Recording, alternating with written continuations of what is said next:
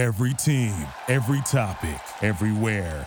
This is Bleav. What's going on, everybody? This is the Bleav in Ravens podcast. I am Khari Thompson. That over, I got to, yes, I got the point right this time. That is Nate Atkins. He is a Indianapolis Colts reporter for the Indy Star. We are going to talk some Ravens and Colts week three of the NFL regular season. But, but, first we got to talk about something else because, as most of you, if if you are even remotely paying attention to football, you know that things are going to absolute hell in a handbasket over in Chicago right now, over at Halas Hall. Just in an absolutely insane day of news coming out of there with Justin Fields low key kind of throwing his coaches under the bus. They sort of deserve it. And then backtracking later on. And, you know, they've got, you know, one of their offensive linemen injured and all that. But, but the real thing that we got to talk about here is the situation that's going on with now former Chicago Bears defensive coordinator Alan Williams, who resigned his post as defensive coordinator of the Chicago Bears today at some point according to the team. Now, we have known for a while, those of us who follow the Chicago Bears, that Alan Williams uh, has been away from the team for a personal matter. His resignation statement claimed that he is stepping away for his health and to look after his family. But there are a lot of rumors out there that suggest otherwise. And again, none of this is confirmed. I have certainly heard things that are not good from people that are involved with law enforcement, specifically federal law enforcement. Again, this this stuff is not fully corroborated yet, but things are weird down in Halas Hall. And the reason the reason I even bring up the Bears, the reason I am talking about a team that is not the Ravens or the Indianapolis Colts is because Nate has covered both has covered the Bears and covered Alan Williams when he was uh, you know defensive backs coach with the Colts last year and Matt Eberflus or, or rather or 2 years ago I should say Matt Eberflus and and Alan Williams when they were both on the Indianapolis Colts coaching staff two years ago. And so I got to ask you, what what are you making of this right now? Hmm. Yeah, it's it's uh, even a little closer to that. I covered Alan Williams in Detroit as well. He was the defensive backs coach there, and so it's it's crazy to watch this all go down because I mean, just from just just on Alan Williams' level, I mean, he was the star of the Lions coaching staff when I was there, and that was the years they had Jim Caldwell. They went nine and seven back to back years, so those were actually pretty good years. He was a coach who developed a lot of guys that people didn't know a ton about into stars, whether it was Darius Slay or Quandre Diggs or Glover Quin.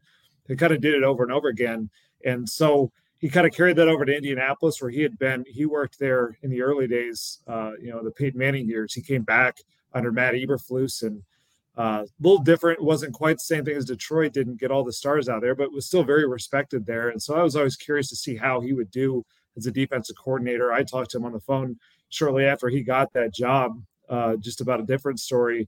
And so I was always fascinated to see how he would take off. And last year you couldn't really judge it because they didn't have any talent. This year they put a lot more into that defense, and here we are. And he's out of a job by week two. And you know, I just I hope it's not you know what the rumors suggest. And uh, but it's clearly it's something serious. It's something that he felt the need to resign over. Something that has kept him away from the team for a few weeks now, and just seems like everything there's splintering right now between obviously losing a defensive coordinator. You've got Matt Eberflus pulled from a head coach to basically a defensive coordinator and a head coach who has to oversee a young quarterback who is obviously not playing well, not handling things well at all. And you and I have gone round and round about Justin Fields with uh, different theories of kind of why things have not worked there. I've always been a fan of his, but I think you have to get real now and realize that this is kind of a breaking point for him and for kind of everything with that regime right now. And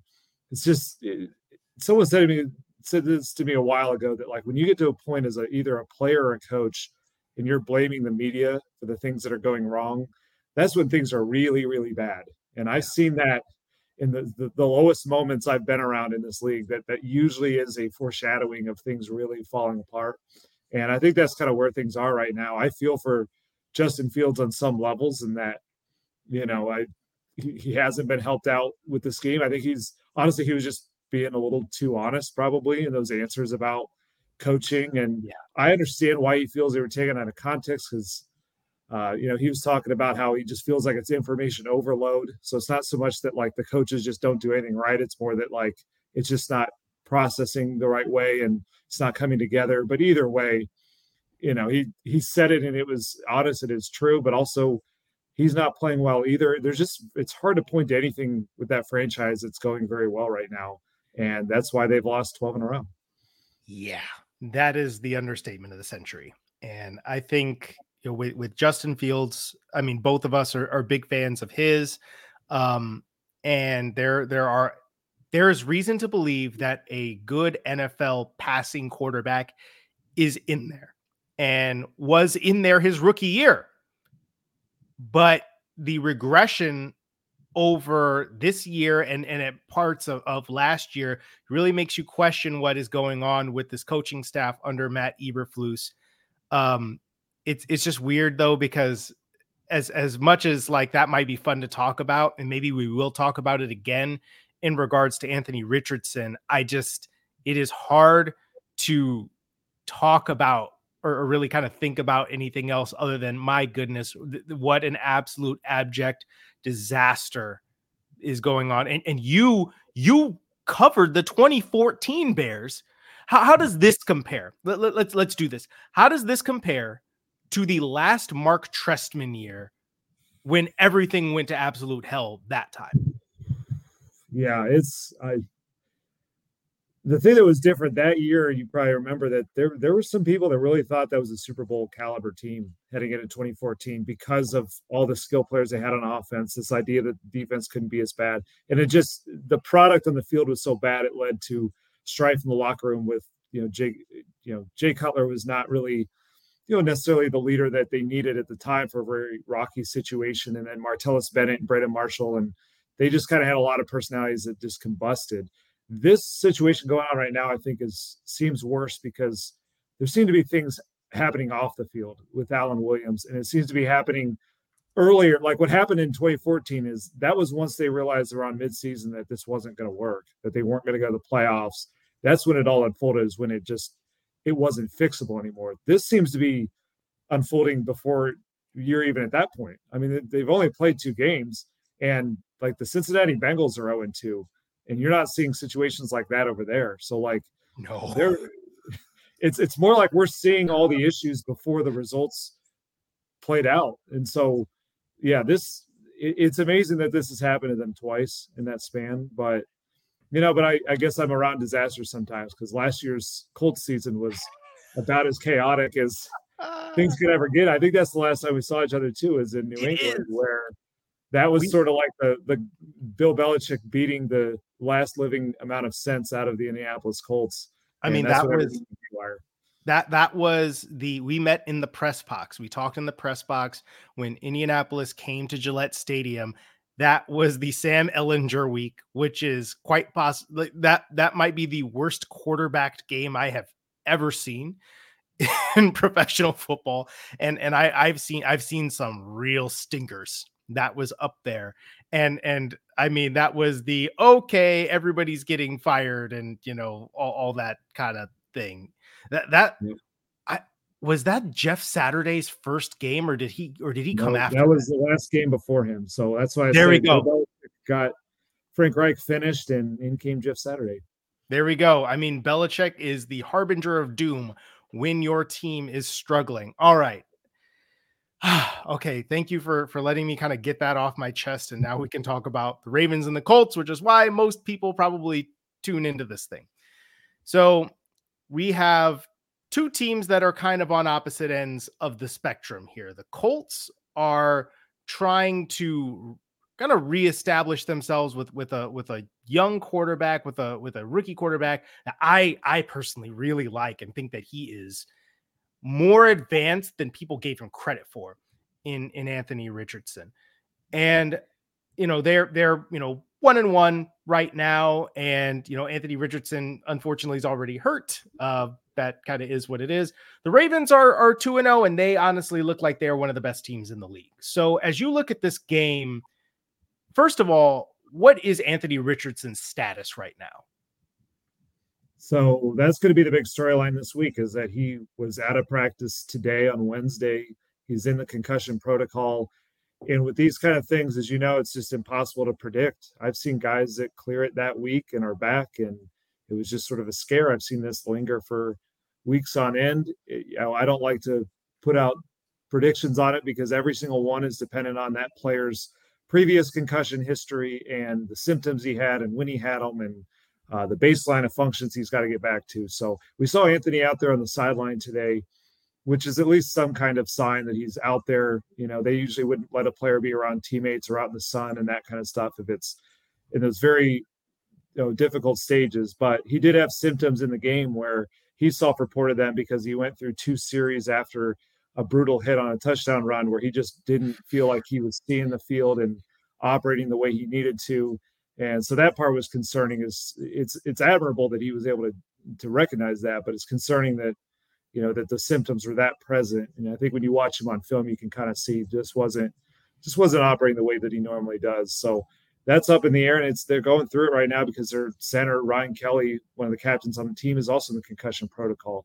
And so it's like they could on one hand they could get both back and then you know then they're back to, to full strength or they could have a backup quarterback and a third string center starting on the road in Baltimore. So a lot of things can happen this week.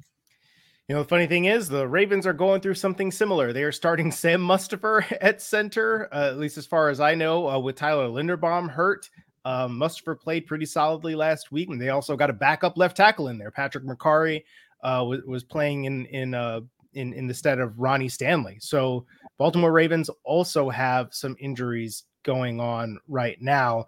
Uh, so hey, it'll be a, a, battle of the defensive lines who can take advantage of the other one the most, and that is, I think, relatively a strength of the Indianapolis Colts in terms of of this matchup. There are potential spots where I think they could take advantage of, of some of those injuries, but when you look at the Colts defense versus the Ravens offense, which is now revamped and had Lamar Jackson looking like I mean, just looking smooth as butter.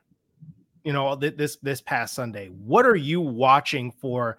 How they're going to deal with that guy and all the weapons he now has? Yeah, it's tough. The last time they played him would have been in 2021 when he just it felt like he threw for 10,000 yards in the second half to lead a comeback on the Colts. So they oh know oh they God. know. Yep, I remember that one. Yeah, they know how sort of underrated Lamar's been as a passer, and it feels like this offense with Todd Monken's bringing more and more of that out. Uh, so they're going to be up against it in some ways because the Colts are playing two outside quarterbacks who are second-year undrafted players, and they have moments where they they can make some plays. Darrell Baker Jr. and Dallas Flowers. Then they have moments like Sunday where they give up 384 yards to C.J. Stroud, and so that you know, the Lamar Jackson is is tougher than that, but it's also very different because CJ Stroud's, you know, very much your, you know, timing and accuracy and ball placement outside the numbers and not scramble type of quarterback. Lamar's getting the ball out super fast, but we know he has that in him if needed to scramble. And so that's where a lot of the pressure is going to fall on the Colts defensive line. Uh, really, the whole season's going to be that way. But I think especially this matchup because you mentioned those injuries up front the Colts are very healthy in that area. They have a lot of guys that are starting to, to pop up front, whether it's, you know, DeForest Buckner's always there, but they've got Samson Ebukam and Kwity Paye and Dayo Odeyingbo. They've kind of got this rush package that's working nicely so far, but they're going to be challenged against a quarterback who can both get the ball out quickly, but also extend plays if he needs to. It's going to be interesting to see how they handle that because I'm sure they want to keep him contained in the pocket, but – they also got to get to him because if they don't get to him, he's going to get to their outside cornerbacks. And I I just don't really trust these guys to handle it, even though it sounds like Odell's Odell's out too, right? Um, so Odell's been dealing with a little bit of something. We'll we'll see if he plays, but you're still going to have, you know, Nelson Agholor had a big game. Zay Flowers is going to be there, my guy.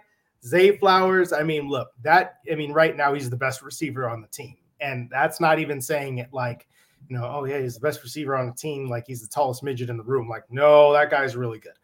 Um, so that no one's been able to cover that guy. so that's a problem.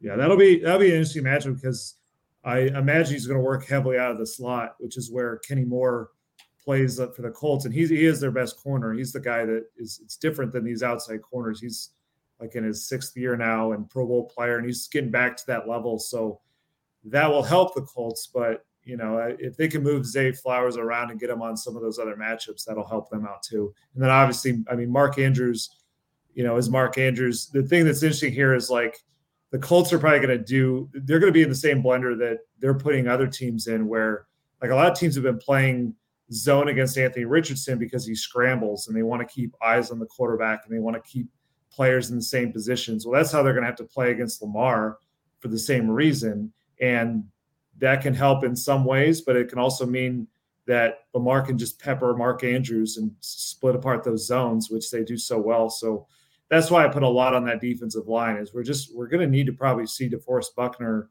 wreck things against you know if that backup center's in there or whoever's against him. He can he can wreck a lot of lines. Teams usually double team him and that's where one-on-one matchups go to guys like Samson Ebukam and Kwity Paye. Some combination in there though is going to have to win this battle for the Colts, or I, just don't know how else they're going to handle this.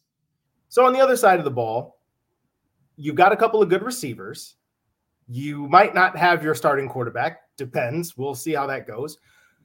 But the running game is also a question here because you don't have Jonathan Taylor because he's holding out for contractual reasons.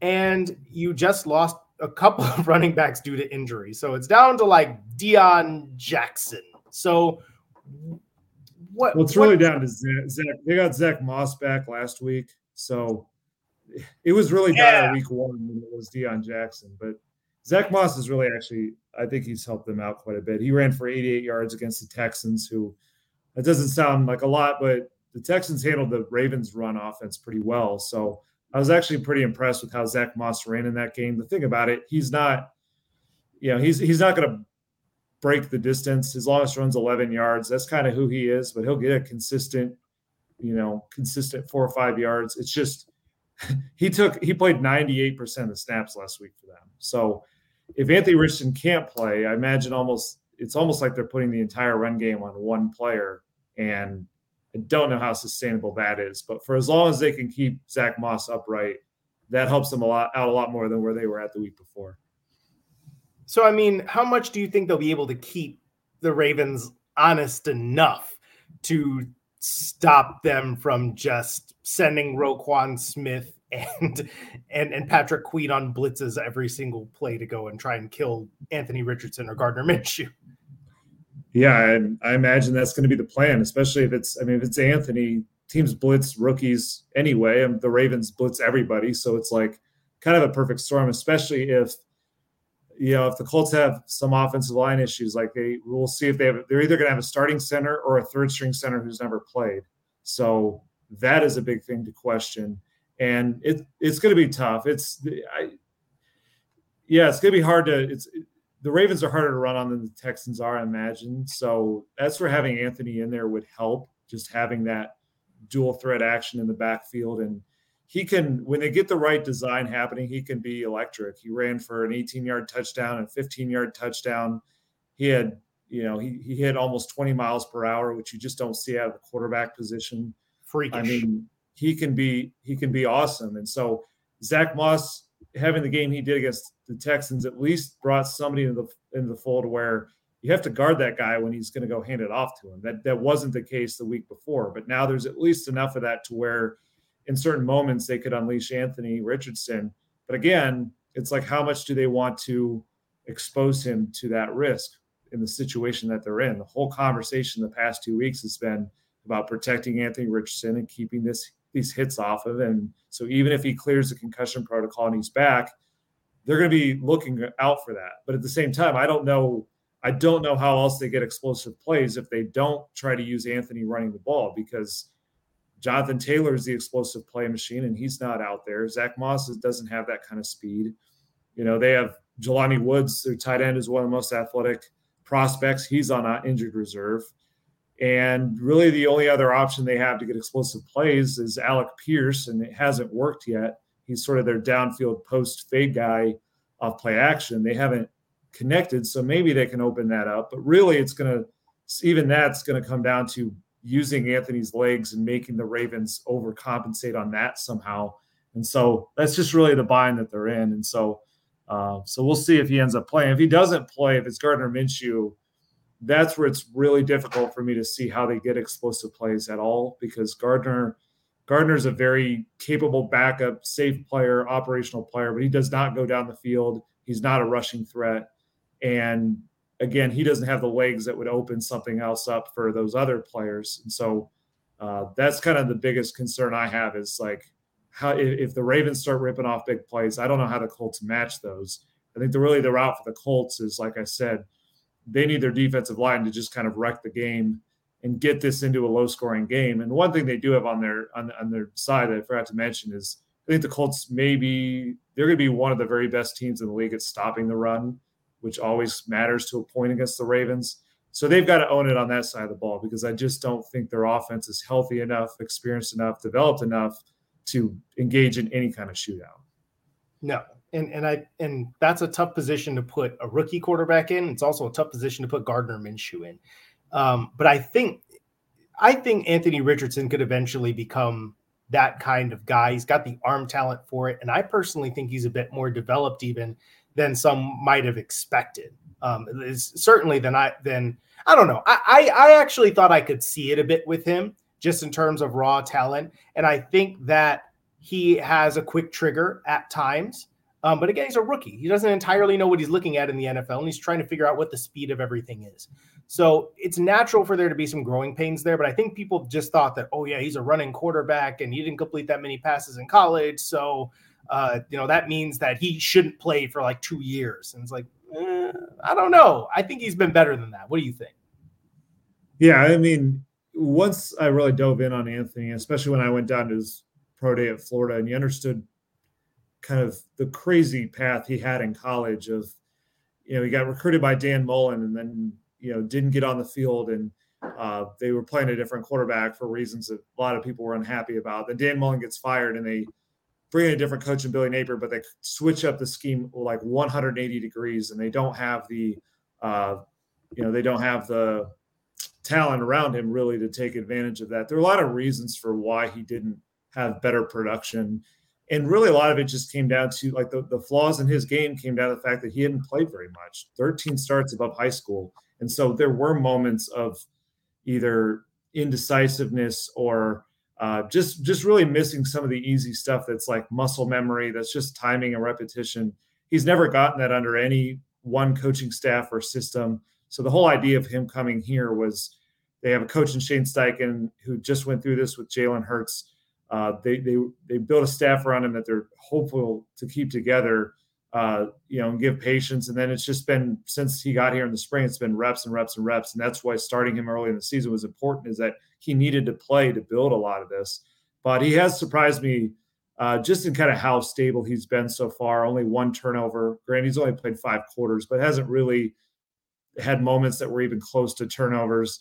Uh, really, he's been honestly a little too safe at times. He's he takes the check down even in moments on you know third and long when that's just going to result in a punt. So I actually think he could get a little bit more risky than he's been, but he's been very careful to show you know that he can be a quarterback who completes more than 60% of his passes as he has. He's a guy who can you know avoid putting the ball in harm's way and, and live to to fight another down as a passer. And uh, I definitely think there's more uh, passing ability in him than people ever gave him credit for because he really, if you look back, the, the situation at Florida was just kind of a dire mess, which is why they really haven't developed quarterbacks there for quite a while, at least as far as getting them ready for the NFL. So this is his development track right now. And I think you see how difficult things look in at Florida without Anthony Richardson. Um, just in terms of, of creating offense, it's like, oh, Anthony Richardson was the offense. Look at that. Um, I mean, I selfishly I want the guy to play on Sunday, but obviously the long-term health is the most important thing here. So if he can't if, if he can't go, if he's not ready to go, obviously you take care of him. You drafted him number four overall, you want to take care of that guy and you want to make sure that he's good for the long term. So if that means he's got to miss this week, I guess he'll miss this week, and the Ravens will be three and zero. Oh. Um, okay, I'm sorry, sorry for jump, sorry for jumping to the spoilers there, but I mean, one way, like, okay, just give me your thoughts on what you think this game is going to be like, whether he plays or not. Yeah, like I said, it's hard to handicap because it's Anthony Richardson, Ryan Kelly, the center. Those are the two key pieces. But I honestly think the easiest way to say this is I think they're going to lose either way because if those players come back and play, they're going to be doing so on a very short week of practice, a very early stage of this building process. And it was one thing to go on the road against the Texans, who, you know, another major rebuild um, and they were without, you know, once the Texans had no Laremy Tunsil, there's just no veteran good players on that team, really. Uh, they're all young players. And so the Ravens are just in a completely different spot. I think this will be the first real road test for them because Houston didn't feel that way exactly. I, I think Baltimore is going to be a difficult outdoor road environment for, again, guys who haven't, at best, have not practiced much or they're down to backups. And I think that they're, what we've seen so far, this happened against the Jaguars, the, the Colts defense will hang in there. They did that last year against a lot of good teams. Like first half, you'll I, I feel pretty confident saying there will be moments where we you'll sit there and go, wow, like I don't I don't know how the Colts are doing this, but they're doing it. They just they they shut down the run so well and they just they they make enough plays you know, with their safeties and, and linebackers and coverage that they can find ways to get off the field and create some turnovers and stay in it to a point. But I think ultimately they, they've got to find explosive plays on their side of the ball to make up for what I think are going to be clear issues they'll have with the blitzes the Ravens send at them. Um, some of the things they'll do in pass rush. Uh, the Colts just have a, even at their best, or a boom or bust type of offense where they can, you know, Anthony Richardson can rip off a gorgeous run, or they can go three and out because they don't really have an identity yet. They don't have really these established go-to guys outside of Michael Pittman Jr. So I think if if if Richardson and Kelly play, maybe they, you know, maybe they can keep it tight late into the game. But I think the talent will win over the same way the Jaguars did to them in Week One. If those two don't play, I think it could be a pretty pretty ugly game because I just I don't think that the situation they're setting up for Gardner Minshew is the one you want him in, uh, where he's got to go on the road. You know the defense has a week to prepare for him and he doesn't have explosive playmakers who are going to do the heavy lifting. And if you put a guy like that and press him to kind of answer a lot of big plays from lamar jackson uh, that's where things can kind of just snowball. So i would guess that the ravens win by you know by two scores either way. And whether that's 10 points or whether that's 30 probably depends on the injury situations for the colts well, I mean, I probably can't say too much fairer than that. And I feel like even against the Texans, things started off slow for the Ravens, but they ended up putting the Texans away the way that you would have expected. So I think that if the Colts are going to be injury handicapped, that the Ravens are going to do it to them as well. They seem like the kind of team that is business, that is going to beat the teams that they're supposed to beat. And then it's about what they do with everyone else from here on. But Nate, thank you so much for jumping on with me, man, um, and for helping me slog through, you know, an insane day. In addition to giving me the killer insights, that is Nate Atkins of the Indy Star. This is the Bleav in Ravens podcast. I'm Khari Thompson. We will see you next time. Thank you for listening to Bleav. You can show support to your host by subscribing to the show and giving us a five star rating on your preferred platform.